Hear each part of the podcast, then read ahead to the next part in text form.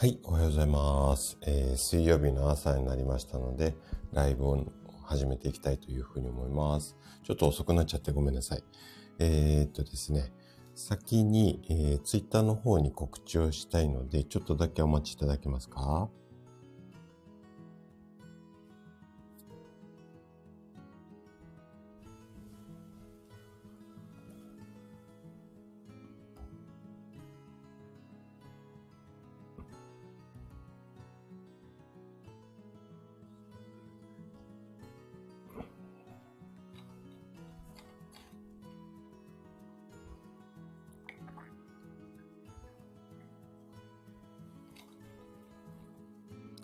はい、すいません。お待たせしました。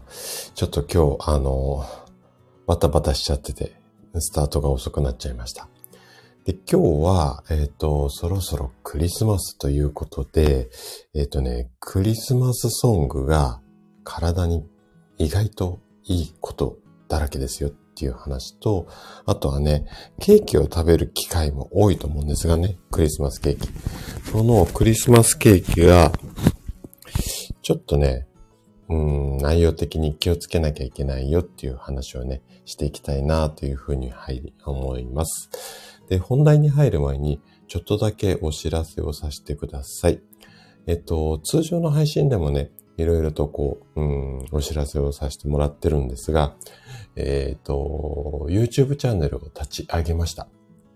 で、今月中に、えっと、2本ほど、うーんと動画を配信する予定なんですが、今一生懸命あの編集作業をしています。で、おそらく来週ぐらいには、えっとね、まず1本目、自律神経失調症っていう病気があるんですが、これを治す治し方。完全版ということで、ちょっと1時間を超えるような動画になるんですが、これをね、出していきたいなっていうのと、あとは私の生体院に来院していただいている患者さん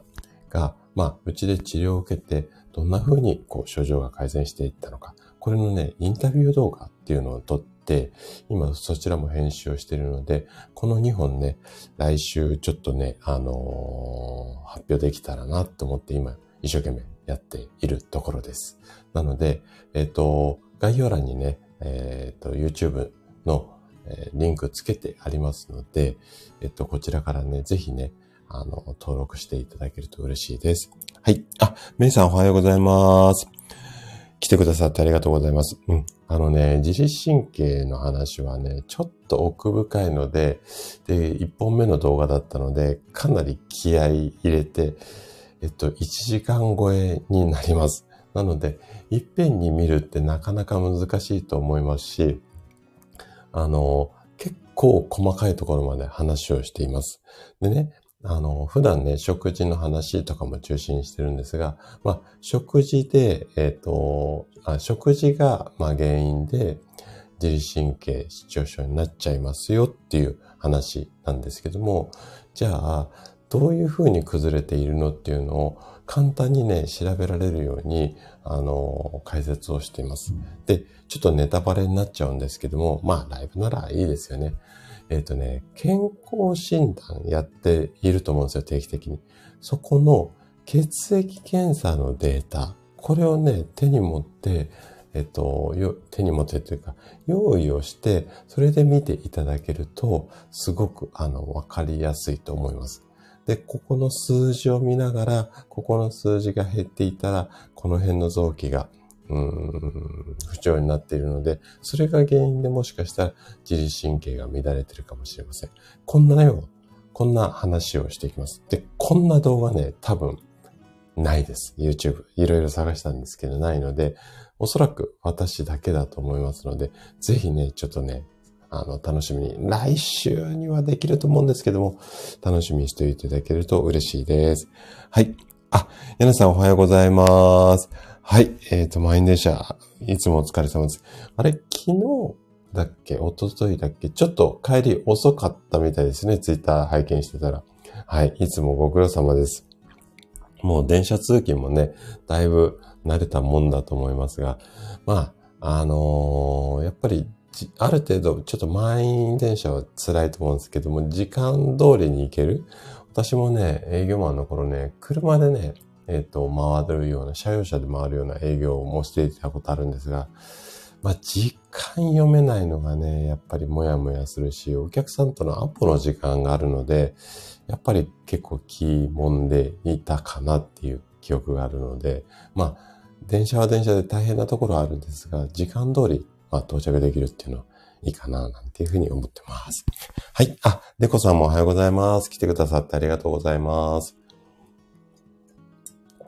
あのー、まあ、レコさんもね、えっと、通常の配信聞いていただいているので、まあ、ご存知だと思うんですけども、いよいよちょっと YouTube 始めますので、ぜひね、来週、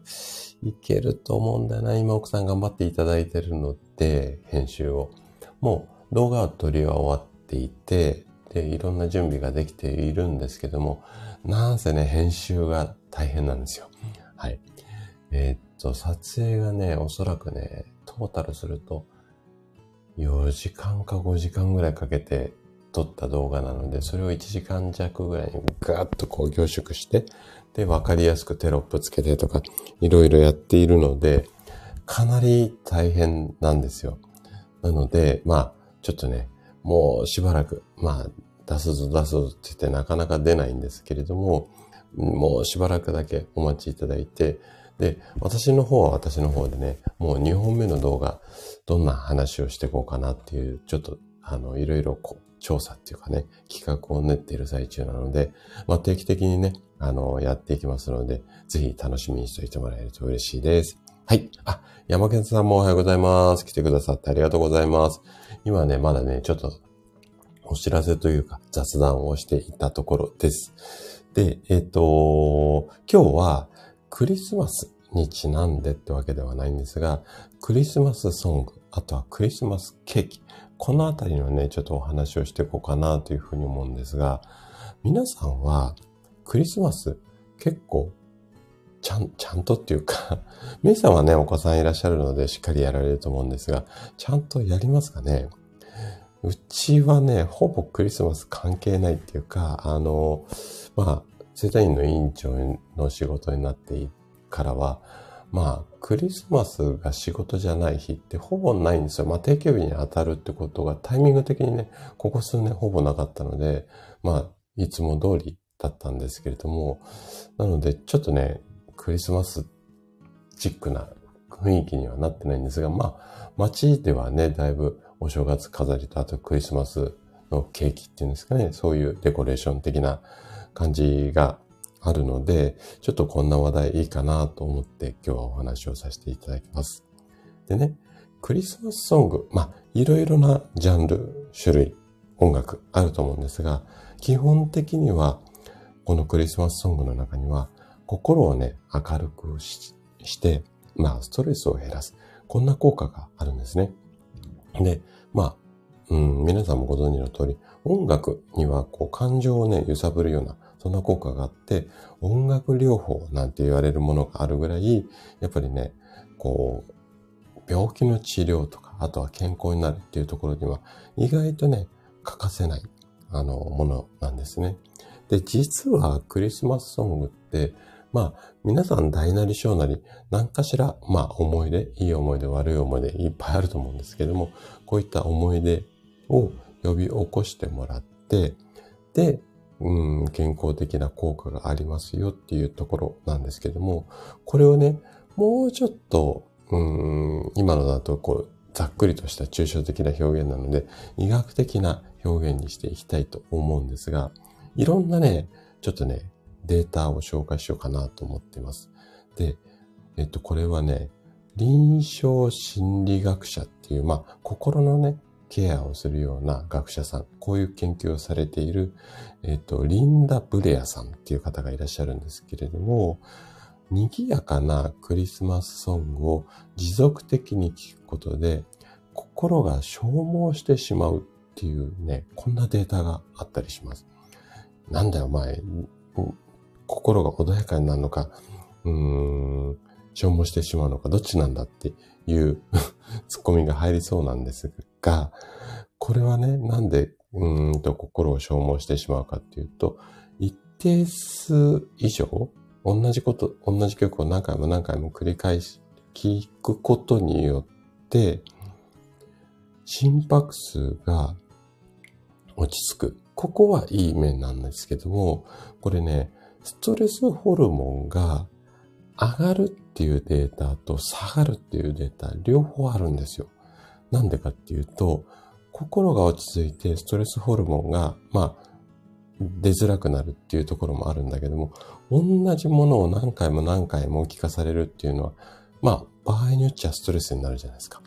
なので、ここのところで上がったり下がったりするよって両方のデータがあるので、何とも言えないんですけども、でも、基本的に、あの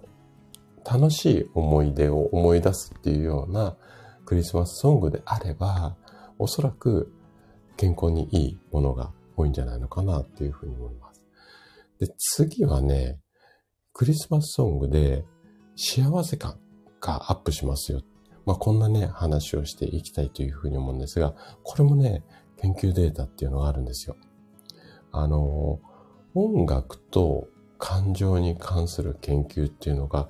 結構ね、盛んに行われてます。アメリカとかヨーロッパでかなり盛んに行われていて、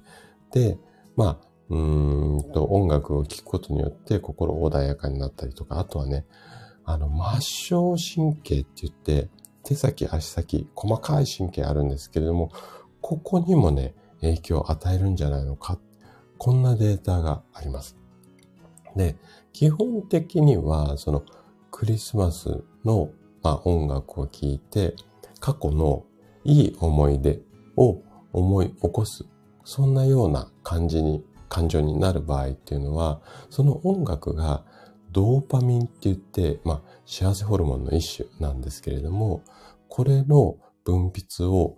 促して、要はいっぱいドバドバドバドバ幸せホルモンが出るようになって、心がハッピーになるっていうことなんですよね。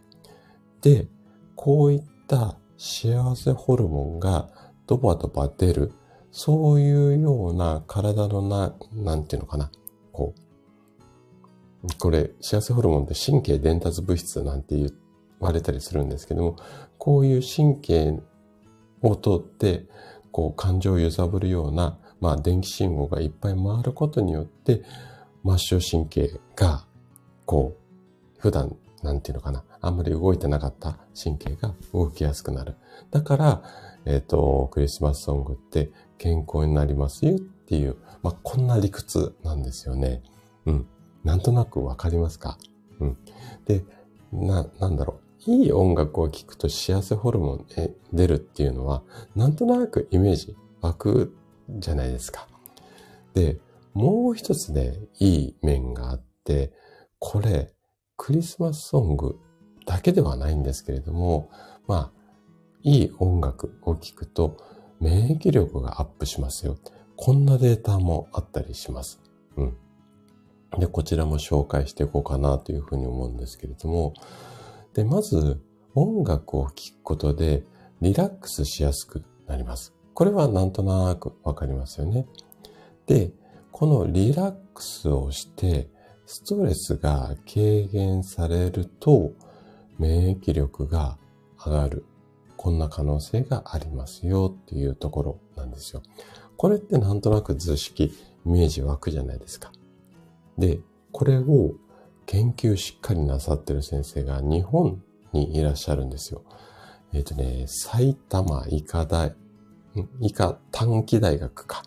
うん。埼玉医科短期大学のえっ、ー、と、河合先生っていう、まあ、教授の先生がいらっしゃるんですが、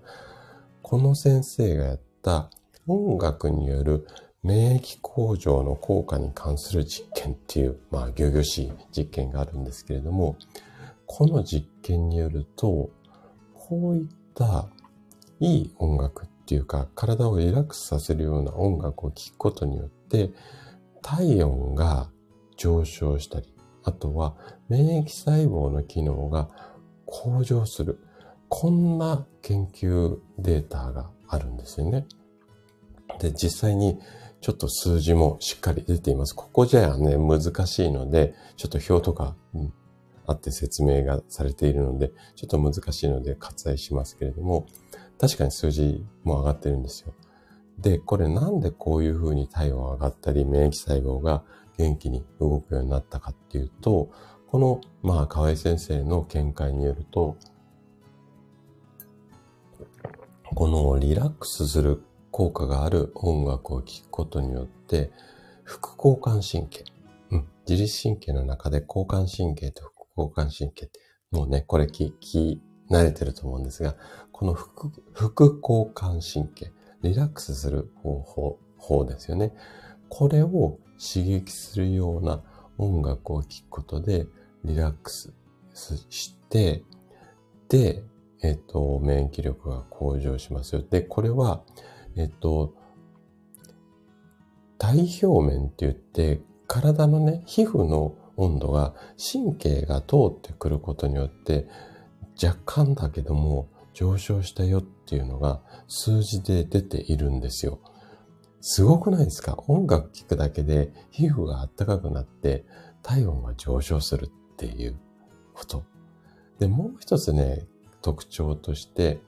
唾液の中のちょっと難しい言葉なんですけども、抗体 IgA っていうのが、そのリラックスする音楽を聴くことで上昇するっていう風なデータなんですね。で、この抗体 IgA って何かっていうのは、ちょっともう難しいので、これ割愛しますけれども、要は、体の中の、えっ、ー、と、幸せホルモンがドバドバ出ると、こういう抗体がすごく作られるようになるんですよね。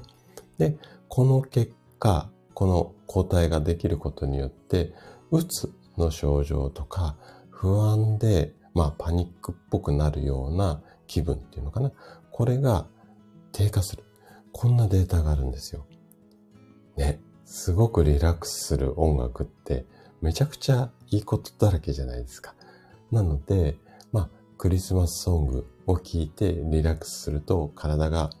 あのー、喜びますよ。こんなことをね、ちょっとこう、回りくどく説明したんですけども、じゃあ、具体的にクリスマスソングっていろんな種類あると思うんですけども、どんな種類を聴いていけばいいのか。このあたりをね、ちょっとジャンル別にね、簡単に、私も音楽そんなに詳しい方じゃないので、簡単にね、ちょっと説明をしたいなというふうに思います。はい、ちょっとコメントに戻りますね。あ、まるまるさんもおはようございます。ボスッチさんもおはようございます。なおちゃん先生もおはようございます。今ね、ちょうど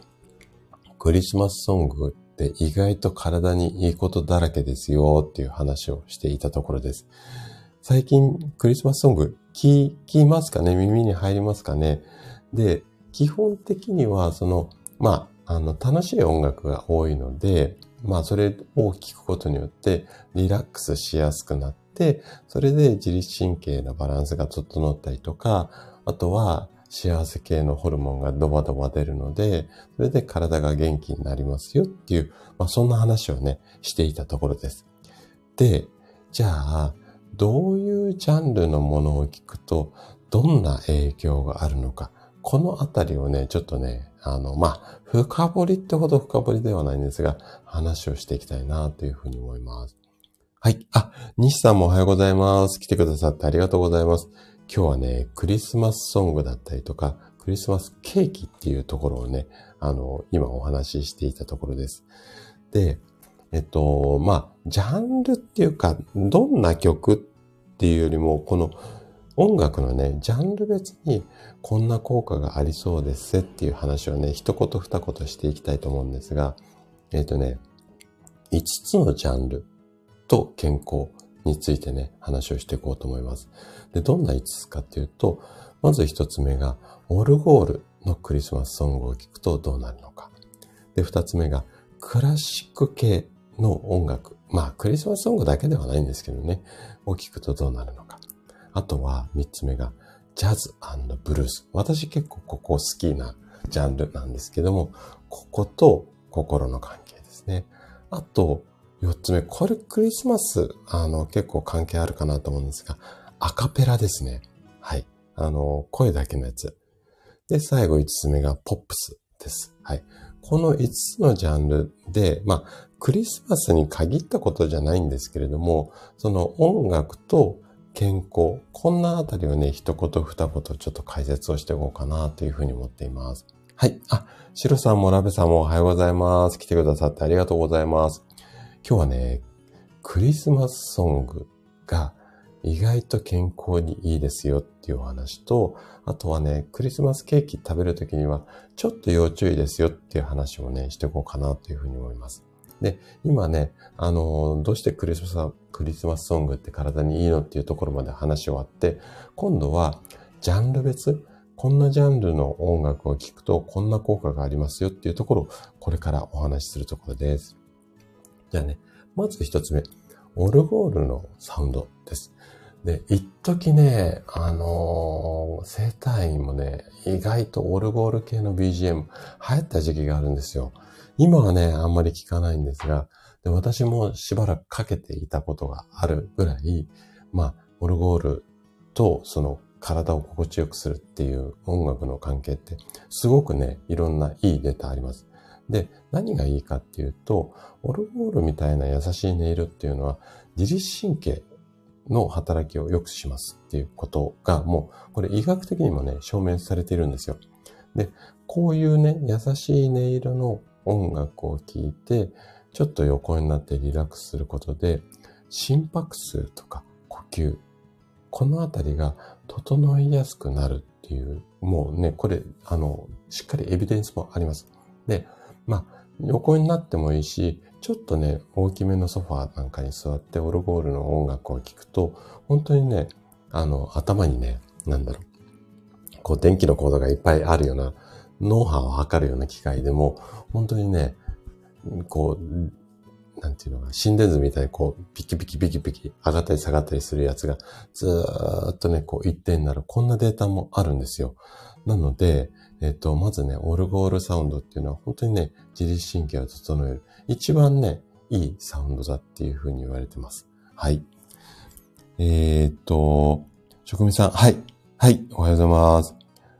はい、あ、ありがとうございます。あの、昨日もあれでしたもんね。あの、ライブお休みだったりですもんね。はい。あの、もう全然アーカイブで聞いていただいて、で、えっと、後半ね、今ね、オルゴールサウンド、あ、オルゴールじゃない。クリスマスソングって音楽の話してるんですけど、後半はケーキのね、話をね、ちょっとしていきますので、ぜひアーカイブで聞いてもらえると嬉しいです。はい。じゃあね、次、オルコールがここね。で、次、クラシックです。これも自律神経にいい影響を与えるっていうふうに、めちゃくちゃ言われてます。ただ、クラシックって好みが結構分かれるんですよね。でね、このクラシックの音楽って治療院っていうよりも意外とね、病院？最近はそんなでもないですけど、昔、こう気の利いたっていうか、クリニック系では結構かかっていました。で、やっぱりね、このクラシックにも心を落ち着かせる効果っていうのがあります。で、これはもう、そのクラシックの、なんていうんだろう。波長っていうのかな。なんか、うん、なんだっけ。音楽も波長ってあるじゃないですか。私はあんま詳しくないんだけど、その波長が、要は自律神経を整えるような波長と一緒で、特にバッファとかモーツァルト、このあたりは脳のアルファーファって言って、こう、脳みそを活性化するっていうか、こう、いい状態にするような、うんと、波動があるんですけども、それを出しやすいよって、これはね、もう決まってます。なので、えっと、小さい頃から、まあ、対響にクラシックがいいっていうのが、ここなんですけれども、なので、こういったね、まあ、嫌いじゃなければ、私はクラシックあんまり好きじゃないんですけど、嫌いじゃなければ、こんな音楽を聴くっていうのもいいんじゃないのかなっていうふうに思います。はい。で、次が私が結構好きなジャンルの音楽なんですが、ジャズとかブルースですよね。ここは、その音楽っていうよりもリズム。うん。リズムが自分のこう、心地よさとこう波長が合えば、ここでこのリズムによって一定数になんていうのかな、あの、心拍数が落ち着きやすくなって、ストレスを緩和する。こんなデータあります。なので、まあ、ここはね、ちょっと好みの問題。あの、ジャズ、ブルースが好きな人もいれば、クラシックが好きな人もいるので、まあ、このあたりはちょっと好みの問題かなというふうに思います。はい。えー、次、アカペラなんですけれども、これはね、あの人の声って、うん、なんだろう、ラジオね、皆さんお聞きいただいているので、すごくこの辺は実感あると思うんですけども、結構なんか温かさって感じることないですかねはい。で、やっぱりね、声って温かみを感じて、で、それによって孤独感、寂しさみたいなのを減らすっていう、こんな効果があるんですよ。で、これを孤独感が減ることによって、うつの症状が緩和されるんじゃないのかっていうことで、えっと、このアカペラの音楽もそうなんですが、意外とこういったラジオ、人の話し声っていうのを耳障りがいい状態、その人にとってね、耳障りがいいラジオであれば、結構元気になったりだとか、あとはね、落語がいいって言われてます。ちょっと音楽から外れちゃうんですけど、落語。で、これは、落語は何でいいかっていうと、話を聞いて、で、情景を思い浮かべるじゃないですか。落語って。なんかこう、寄せとかって言ったことありますかねこう、お蕎麦を食べるとこで、とかってやるじゃないですか。ああいうので、要は、脳をフル回転して、こう、思い起こさせるっていうか、こういうことをやることが、あのー、体にいいっていうふうに言われてるので、意外とね、人の声っていうのも、音楽っていうジャンルとはちょっとね、切り離して考えられることも多いんですが、人の声でリラックスするってこともできます。はい。じゃあ最後ね、ポップスです。これはね、もう、あのー、明るい音楽なので、気分が、こう、リズム乗りやすいし、そういう感じでポジティブな気持ちになりますよ。まあ、こんなことが効果として考えられます。はい。ここまでがクリスマスソングについてのお話でした。じゃあ次。今度はクリスマスケーキ。食べますかね皆さんね。うちはほぼ食べません 食べないんですが、食べる方も多いと思うし、やっぱりクリスマスケーキ結構売れるみたいなんですよね。いろんなデータを拾ってくると。なので、食べる方には申し訳ないんだけども、ただ、こういうところを気をつけて食べましょうっていうことで、クリスマスケーキが体に良くない理由っていうところを、ちょっとね、詳しく、うん、そうね、お話ししていこうかなというふうに思います。あとは、こんなところを注意して食べましょうねっていうところにもなると思いますので、はい。えー、っと、ちょっとコメント戻りますね。なおちゃん先生が、私も犬の保育園で犬たちのために、あ、なるほどね。ワンちゃんたちはどんな音楽がいいんでしょうかね。人間と一緒なのかなうん。あのー、やっぱり動物と音楽、全部イコールだと思いますね。はい。えーと、まるまるさんが、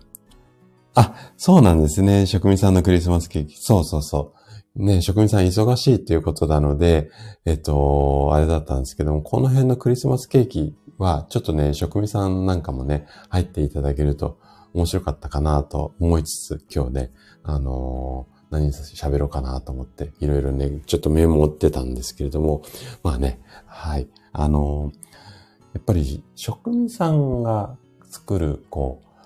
クリスマスケーキだけではなくて食事って、なんだろうな。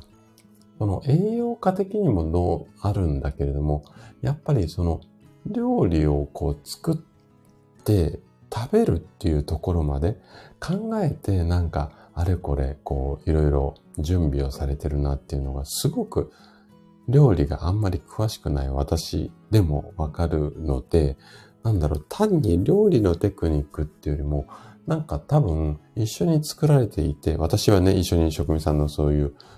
お料理教室っていうか、出たことないんであれなんですけど、きっと多分皆さん楽しいんだろうなと思って。その料理のテクニックももちろんそうだし、栄養っていうところもそうなんだけども、多分職人さんと一緒に料理を作ってること自体がきっと楽しいんだろうななんて思いつつね、あの、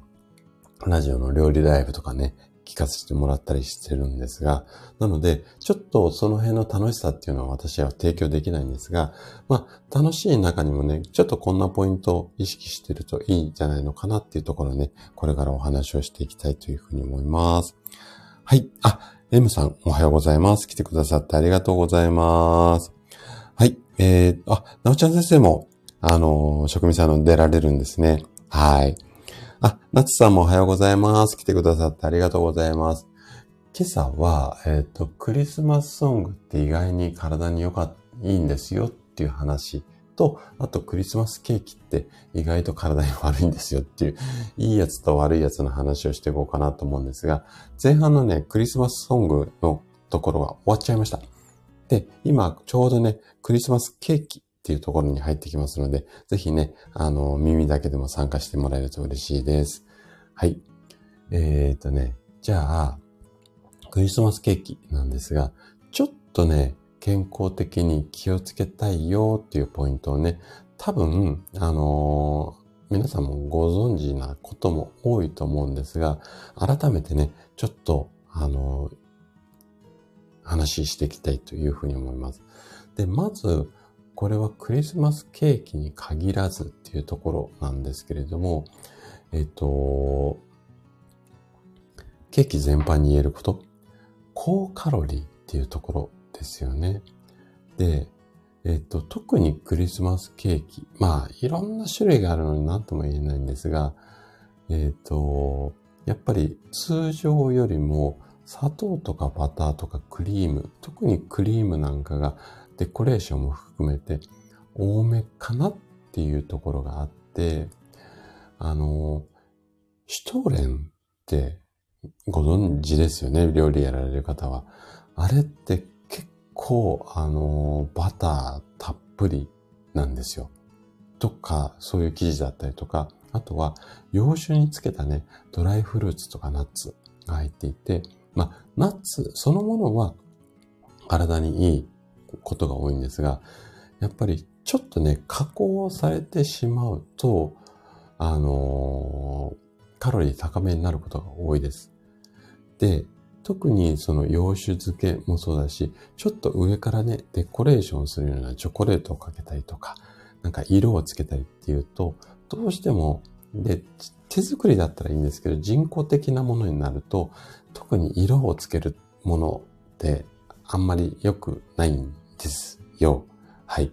なので、このあたり、特にね、シュトレン、あのー、クリスマスケーキと結構リンクするのかなっていうところもあるので、ちょっと気をつけてもらいたいのと、あとは、うんと、これ個人的に感じるのが、意外とチョコ多い、多めかなと思うので、で、甘いチョコはね、ちょっとやっぱり要注意だし、チョコレートそのものでカカオが高めだったら健康にいいんですけども、あの、お砂糖が固まったようなチョコレートが多分、市販されてるやつはね、職人さんが作るやつはまた別だと思うんですけど、市販されてるやつ、プレートとかいろいろありますよね。ああいうのは、もう本当に人工のお砂糖たっぷりだと思いますので、このあたりはね、ちょっと気をつけてほしいなっていうところですね。はい。あ、そうなんですよね。あの、保存食だからこそ、いろいろちょっと入りがちなんですよね。はい。あ、ナツさん、手作りなんですね。素晴らしい。あの、手作りはね、基本的に自分で材料をコントロールできるから、おそらく問題ないと思うし、あとはね、もう職人さんなんかがね、いい材料ピックアップして作るやつなんか、全然問題ないと思います。で、今お話ししてるのはやっぱ市販のやつですよね。で、価格帯がお手頃なやつって、あの、うち、我が家がよく行く、あの、近所の洋華堂があるんですけど、えっ、と、そこ入って入り口のすぐそばに、えっ、ー、と、まあ、名前言っちゃってもいいですよね。工事コーナーがあるんですよ。なので、ああいうね、まあ、工場の方で作ったものをこう持ってくるような、ああいうところのやつっていうのは、まあ、バンバン人工的なものを使っているし、それを使わないと多分あのお値段でお店を出してうまく回らないと思うので、ちょっとね、そのあたりは少し中身を吟味してもいいんじゃないのかな、なんていうふうには思います。はい。夏さんにむしろ送ってって。うん、あの、やっぱりね、えっ、ー、と、手作りが一番ですよね。あの、時間ない時にはね、加工食品もいいとは思うんですが、手作りが一番だと思います。はい。で、こういったね、高カロリーの食品を、このクリスマスケーキだけで、他はちゃん、ちゃんとしてるっていう言い方がいいかわかんないんだけども、この1日だけ高カロリーになっちゃうよ。これなら OK です。OK なんですけども、基本的には普段から高カロリーになりがちな現代の食事なんですよ。なので、普段からギリギリ高カロリー、ギリギリラインのところで、ボーンとクリスマスケーキが入って、その後にボーンと年末年始のお酒が入ってってなっちゃうと、やっぱり肥満とか糖尿病、心臓病みたいなカロリー多めだと、この辺が気になるっていうことと、今お話ししたような一般的に売られているクリスマスケーキに入っているトランス脂肪酸って言われる、まあ、いわゆる悪い油ですよね。うん。えっ、ー、と、お惣菜の揚げ物なんかにも使われているような油が、これ、えっ、ー、と、バターっていうか、クリームっていうか、マーガリンっていうか、そのあたりに結構トランス脂肪酸いるんですよ。で、これ悪玉コレステロールが大好きな大好物なやつなの、取りすぎてくると、年齢高めになってきて取りすぎちゃうと、動脈硬化とか心臓病、この辺を併発する恐れがあるので、ちょっとね、この油、ここら辺も気をつけていただいて、で、このケーキをやっぱり、あのー、食べたいじゃないですか、そうは言いつつも。で、自分で作る。まあ、ね、あの、なおちゃん先生とか、なつさんは手作りね、やって、職人さんのにも参加されているので、いいと思うんですけども、普段皆さんお忙しい方は、どうしてもね、買ってきたもので、お子さんとってなっちゃうと思います。なので、やっぱりね、これをどうにかこうにか、このお砂糖を溶かしたいんですよ。でね、一番おすすめなのは、これなかなかお子さんとか難しいんだけども、ケーキと飲み物一緒になると思うんですよね。飲み物を飲みながらケーキ食べるっていう風になると思うんですよ。この飲み物のところを、お子さん大好きなジュース、甘いジュースにしてしまうと、砂糖砂糖のダブルパンチなんですよ。なので、ここの飲み物のところをちょっと工夫をして、で、えっ、ー、と、ケーキはそのまんま。でも、もしかしたらリスクが低下するかもしれません。うん。で、じゃあどんな飲み物に工夫すればいいのかっていうことを、これお子さんなかなか難しいんですけれども、やっぱり お水とかお茶系がいいんだけれども、それなかなか難しいので、今あるのかな？あったらちょっと、あの、あんまり売ってるところ見たことないんですけど、昔流行ったんですが、例えばね、ジャワティーみたいなものだとか、あとは、まあ、紅茶？紅茶もできたらストレートとか、あとは、あの、レモンティーみたいなものにしてあげるっていうことで、少しね、お茶で、薄めるってわけではないんですけれども、やっぱり水分多めになると、いろいろね、体の外に排出しやすくなるので、お茶をね、ガブ飲みしながら、それからケーキを食べる。もしくは、うんと、ケーキの中に入っている油だとかお砂糖があんまり体の中に吸収されたくないので、先に食物繊維を胃腸の中に入れてほしいんですよ。なので、ちょっと難しいかもしれないんだけれども、うまくサラダみたいなものを、要はお野菜ですよね。お野菜を先に食べていただいて、これ食べないとケーキ食べさせないよ、みたいな感じにうまく持っていけたら、食物繊維が入った胃や腸の中にケーキが入ってくると、この食物繊維がクッション、干渉剤になって、油とかお砂糖の吸収をちょっとね、うまくね、オブラートに包んでくれるんですよ。なので、先に何かをクッションを入れるか、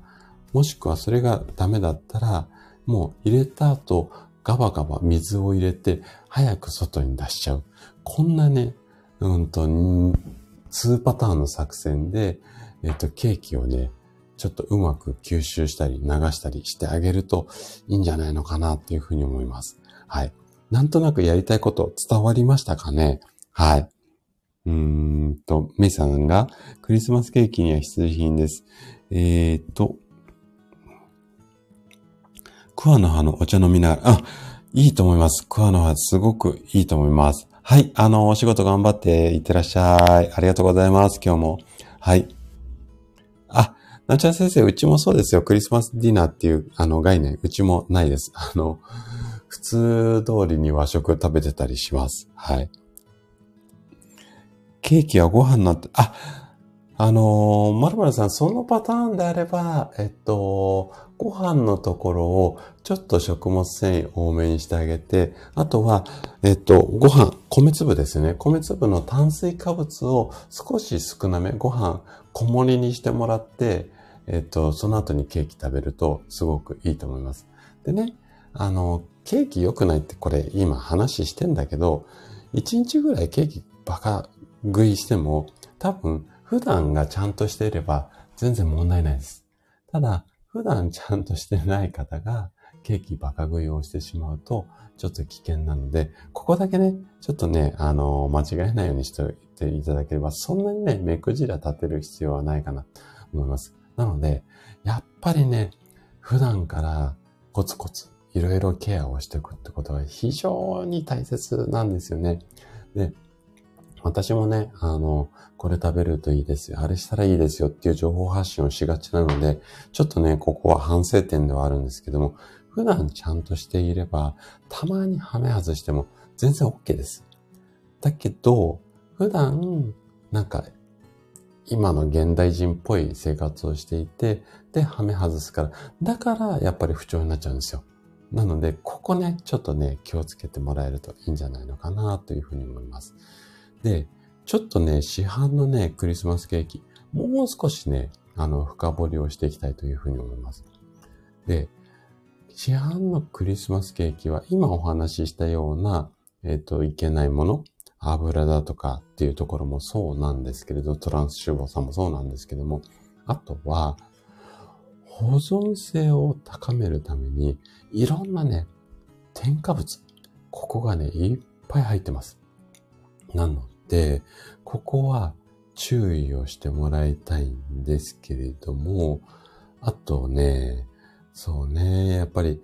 もし選ぶんであれば、あんまり飾りっ気ないっていうか、上にゴテゴテゴテゴテ、なんか、なんだろう、デコレーションっていうのかな？チョコレートのこう板だとか、サンタさんのお人形みたいなのとか、いろいろこう加工されていて、デコレーションされていて、それも食べれますよっていう風になっているじゃないですか。あそこがやっぱりね、ちょっとやばいんですよ。砂糖の塊だったり。はい。なので、そこがなるべく乗っかってないシンプルなものにするのと、あとは、えっ、と、でも上に乗っかってないとちょっと寂しいじゃないですか。じゃあ、フルーツ系が乗っかっていれば、これだったら果物だからいいでしょっていう風に思うかもしれないんだけど、フルーツ、そのままポンって乗ってるやつだったら OK です。ショートケーキみたいに、イチゴはそのままポンって乗ってるのだったら OK です。ただ、上になんか透明のシロップみたいなの乗ってるようなのあるじゃないですか。フルーツタルトなんかも上からさ、こうピカピカするような透明のやつとか乗ってるやつであるじゃないですか。ああいうのもちょっと上のコーティングはね、やっぱりきついんですよ。きついっていうか、あの、なので、そこら辺をちょっと気をつけていただけるといいんじゃないのかなっていうふうに思います。はい。で、ケーキはね、こうやってちょっと注意事項があるんだけれども、まあ、サイドメニューでなんとか、まあ、うまくこう、帳尻合わせられないかなっていうところでね、こんな食べ物をケーキと一緒に食べたらどうでしょうっていうところを紹介したいと思うんですが、まず、チキンです。鶏もも肉です。で、もも肉って、タンパク質が豊富で低脂肪なんですよ。で、えっと、ただ、これも調理の仕方にもよるんだけれども、やっぱり照り焼き風にしてしまうと、その照り焼きの、まあ、やり方にもよるんだけども、構、あのー、まあ、デカリを出すために、まあ、人工的なものがいろいろ入りますよね。なので、このあたりをちょっと意識をしていただいて、シンプルにもう、あのー、うん、今言われ、売られているような、もう、ささみとかチキンとか、ああいうような感じで食べれれば一番いいんだけれども、できるだけね、あの、衣少なく油少なめで、もも肉を一緒に食べていただけるといいんじゃないのかなというふうに思います。あとね、意外や意外。これもうまく上手に彩りを添えるために使ってもらいたいのが、ブロッコリーなんですよ。で、えっと、緑を入れるためにっていうところもそうなんですが、ブロッコリーっていつもお話ししてる通り、ビタミン C とか食物繊維多くて、やっぱり、こう、抗酸化作用が強いので、いらないものをね、外に出す効果も結構強いです。なので、ブロッコリーをね、上手にね、こう、うまく料理の中に盛り込めるといいんじゃないのかなっていうふうに思います。で、あとは、えっ、と、これはちょっと注意書き付きなんですけども、意外とポテトとかホイップクリームも意外や意外いいですよっていうところですね。で、ポテトはご自身で作れれば一番いいです。で、ポテトはなんでいいかっていうと、あの、芋の中にはね、ビタミン B 群とかカリウムなんかがいっぱい入っているんですよ。なので、このあたりは、やっぱりご自身で作れれば一番いいし、えっ、ー、と、できたら、こう、お芋さんも、ちょっとこだわっているようなお芋を使ってる、ちょっと高めの冷凍ポテトとかね、無添加とかいろいろ書いてあるような、そういうポテトなんかを使ってあげたいのと、あとはホイップクリームなんかも使うときには低脂肪のやつを使ってあげるといいんじゃないのかなっていうふうに思います。はい。そうですね、夏さんね。あの、もも肉は、できるだけシンプルに、料理をしてあげて、ブロッコリーは、もし嫌いじゃなかった、お子さんとかはね、ちょっと嫌いな方も、お子さんも多いかもしれないんだけど、ブロッコリーはめちゃくちゃね、食物繊維多いので、あの、食べてもらいたいですね。上手に使ってあげるといいかなというふうに思います。で、いっぱい使いたい時には、冷凍で結構無添加のやつとか、あの、こだわったブロッコリー、ちょっと値段高めなんですけど、えっ、と、売ってます。えっ、と、無添加ショップみたいなのも今あるじゃないですか。ああいうところでも冷凍のものがあるので、ね、やっぱり大量に買えばちょっとお値段も安くなるので、そういうのをね、このクリスマスの時に買っといてもらって、あとはね、お正月料理も、うんと、和食になれば OK なんだけど、意外と最近洋風のお正月の方もいらっしゃって、うんと、脂っこいものが多い時にはこのブロッコリー、あの、年末年始でね、うまく使えると思うので、ちょっとね、その辺、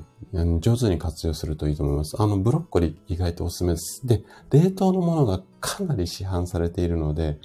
使う分だけ、あの、できるので、大量買いしても、そんなに、あの、無駄にはならないと思いますので、はい。えーと、なおちゃん先生が、昔あるケーキチェーンでバイトしてたので、クリスマスシーズンのフルーツの添加物。ですよね。もうね、やばいと思います。で、やっぱりその時期に売れるので大量生産しなきゃいけないし、で、天然のものでタイミングよく大量生産って、まあ物理的に無理なので人工的なものを使わざるを得ないですよね。だから、やっぱり時間あれば、うん、手作りがいいし、時間なければもうそこはちょっとケーキの部分は目つぶって、その前後のサイドメニューとか飲み物で調整する。あとは、もう、あの、2、3日前、あとは終わ、クリスマス終わった4、5日後ぐらいは、もうお子さんがちょっと普段のお菓子を半分にしてあげるとかね。そうやって前後でね、調整をしてあげるといいんじゃないのかななんていうふうに思います。はい。あ、ゆきさんもおはようございます。来てくださってありがとうございます。今日はね、クリスマスのね、ことについてね、あれこれ、ちょっとお話をしていって、もうほぼおしまいなんですけども、えっ、ー、と、クリスマスソングって意外と自律神経のバランスを整えて体にいいですよって話と、ケーキはね、ちょっと油少なめ、ホイップも少なめ、コーティング少なめでいきましょうねっていう話をちょうどしていたところです。はい。じゃあね、今日また最後おまけコーナー行きたいというふうに思うんですが、今日はツボ、また行きたいというふうに思います。今日ね、二つね、あのー、ツボをね、紹介したいんですが、うん、今日紹介したいのはね、クリスマスにちなんでのツボってなかなかないので、まあ、年末年始に向けてってわけではないんですけれども、体がね、元気になるっていうか、気力をアップさせる気力です。あの、体力とか気力をアップさせるツボ。うんと、一個は、えっと、い、いつもっていうか、ほぼ、ま2回に1回ぐらいおまけコーナーで登場するツボなんですが、1個はね、あんまりね、もしかしたら1回2回紹介したことあるかもしれないんですが、そんなツボをね、今日紹介したいというふうに思います。はい。まず1個目。これはよくよく出てくるやつなんですけども、優先っていうやつです。はい。で、これ足の裏にあるツボなんですけれども、えっ、ー、と、足の裏の中央よりちょっと上の部分ですね。足のこう指を曲げた時に凹む部分あるじゃないですか。えっ、と、土踏まずのもうちょっと上のあたりです。で、両手の親指を重ねて優先に当てるのが私はおすすめかなと思います。で、えっ、と、ひらがなで優先で、えっ、と、スペース、ツボなんてうん、検索をすると、もうほぼすぐ出てくると思います。はい。なので、で、足裏は座りながらできると思うので、はい、あのー、ここはね、もう本当にテレビ見ながらとか、まあ下手したら本読みながらとか、うん、できると思いますので、はい。あ、そうですね、夏さんね、ここはね、本当に痛いんですよ。私もね、毎回痛いです、ここは。で、えっと、足の裏はね、やっぱりね、反射区って言って骨壺いっぱいあるんだけども、足の裏までね、やっぱ血回りづらいので、人間のこう、体の構造上。足の裏はね、もうなんかどこを押しててもいいかなと思いますので、ぜひね、この優先、もうね、あの、元気ある時でも、あの、押しててもいいと思います。で、ここは体力とか気力を高める、そんなツボだったりします。あ、そうですね。まるまるさん、ゴルフボール、あの、めちゃくちゃいいと思います。で、ゴルフボール、あの、気をつけていただきたいのが、今の、あの、お家って、えっ、ー、と、フローリングの家が多いと思うんですよ。なので、ゴロゴロ直接ね、フローリングのところに、えっと、ゴルフボールを置いてゴロゴロすると、結構音もするし、あとは、柔らかいフローリングだと、あの、傷ついちゃう場合あるので、なんか敷いてね、あの、その上にゴルフボールを置いて、で、足をコロコロコロコロ動かして、これでもね、あの、ツボ押しになります。で、ツボをね、紹介すると皆さんね、一生懸命頑張ってね、いろんな姿勢で押そうとするんだけども、ツボって、要は、押すことによって血流を良くする、ここをね、目指していきたいので、押すのがね、あのー、めんどくさかったら、温めるのでもいいです。はい。あの、お灸が、要は、つぼ押しのポイントに灸を置いて温めて血流を良くする。これと同じ効果なので、もう、そこだけを、ちょっとね、あの、今、今の時期って意外と、こう、簡易的な回路売ってるじゃないですか。持ち運びできるような電池になっていたりとか、あとは USB に挿して、あのそこから電源取って回路になるような、何回も繰り返し使えるような回路があると思うので、そういうような回路をこの足の裏に当てとく。これだけでも OK なので、押すのだけではなくて、温めるのもいいんですよ。ここをね、覚えておいてもらえるといいと思います。はい。そうですね。丸丸さん、下から苦情来ないね。もうタオル1枚ね、あのー、かませてあげれば全然 OK だと思います。はい。じゃあね、もう一つ。これはちょっとあんまり登場しなかったツボだと思うんですけども、どんなツボかっていうと、機械っていうツボです。木は病気の木ですね。気象とか気象予報の、気象予報の木ですね。に貝は海です。で、機械っていうツボなんですけれども、名前もちょっと覚えやすいですよね。この機械っていうツボは、おへそから下へ親指だいたい1本分、本から1本半分ぐらいのところにあります。で、この機械スペースツボって押してもらえると、あ、押してもらえる、検索をしてもらうと、あの、出てくると思いますので、ちょうどね、おへその下、下っ腹のあたりです。で、ここのツボはね、全身の正気、あのな、正気って気力ですよね。あの、なんていうのかな。精神のせいです。うん。正気が集まるっていうように言われているツボなので、まあ、人差し指でもいいし、親指でもいいですかね。で、ここで、よし、気合入れるぞみたいな感じでゆっくり5秒から7、8秒して、で、じわっと離す。みたいな感じで。はい、そうです。はい、あのー、マルバさん、その機械です。はい。ここをゆっくり押す。これね、あの、西洋医学的には、ちょっと、あの、エビデンスないんですけども、個人的な感覚とすると、この正気が集まるっていうふうに言われているんですけど、東洋医学的には。やっぱりね、胃や腸がね、温まるんだと思います。あの、腸もみのマッサージと同じような効果がこの機械のツボにはあるんじゃないのかなっていうふうに思っていて、で、お腹ってちょっと押しすぎちゃうと、お腹痛くなっちゃう方もいらっしゃるので、この機械のツボに関しては、あの、さっき言った通り、温めるっていうのでもいいかもしれません。で、座って何か作業をしている時なんかは、あの、本当に北海道みたいな、あの、湯たんぽでも何でもいいんですけど、ちょっとこう、温まるようなものを、このおへその下、もう、そのツボを意識しないで、このおへその下あたりに、こう、あったかいものを置いて、で、温めてあげる。で、これはもうテレビとか YouTube 見ながら、お腹にね、こういう田んぼ抱えて、ここ温めて、ちょっと元気になるっていうのでも、全然 OK だと思うので、この機械に関しては、ツボ押しっていうよりも、まあ、お灸効果っていうか、温める、こんな感じでね、やっていっていただけるといいんじゃないのかなというふうに思います。はい。おそらくあんまり出ていなかったツボだと思うので、この機械、ちょっと覚えてもらえるといいかなというふうに思います。はい。ということでね、今日お話ししたかったことが、だいたいこれで全て終了なんですけれども、うんと、最後ね、ちょっとだけまた雑談っていうか、うん、今週はね、少し暖かい日も多かったんですが、来週、あの、週末ぐらいからちょっとね、寒い日も出てくるっていうことで、いよいよ年末かなというふうに思います。で、年末って結構うちの患者さんもそうなんですけども、体調崩す方で、意外と今インフルエンザめちゃくちゃ流行ってるみたいなので、うん、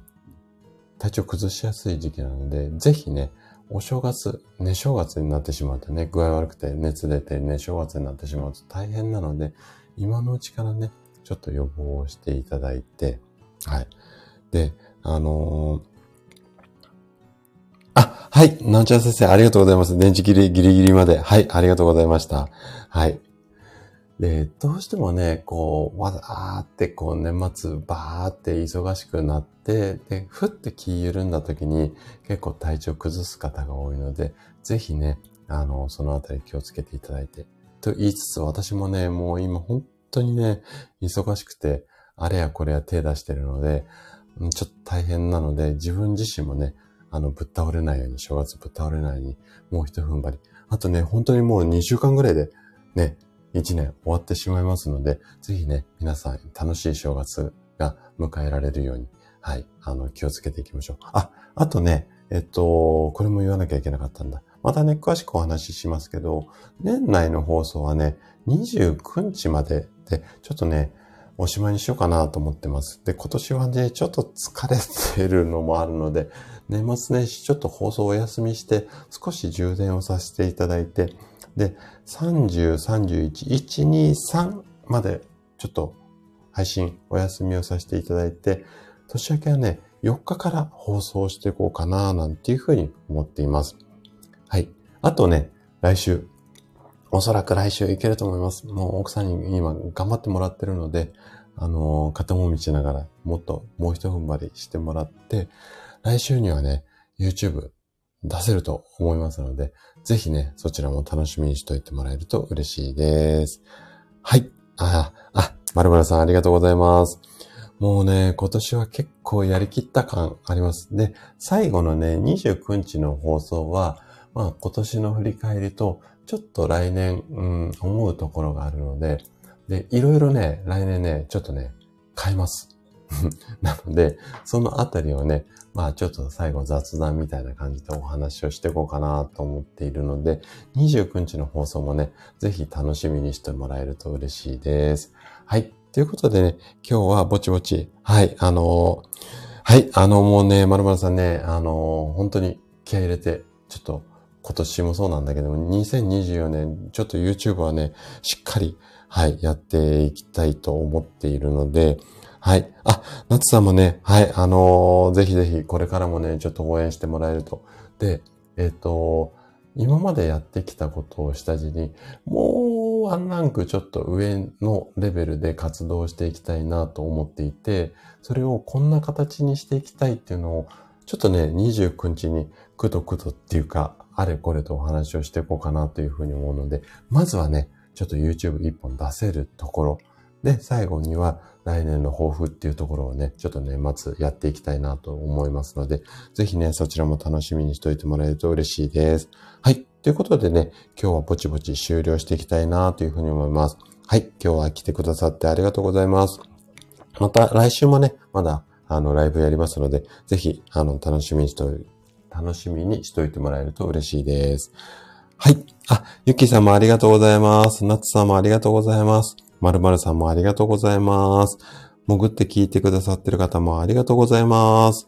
ではでは今日は失礼したいと思います。はい、ありがとうございました。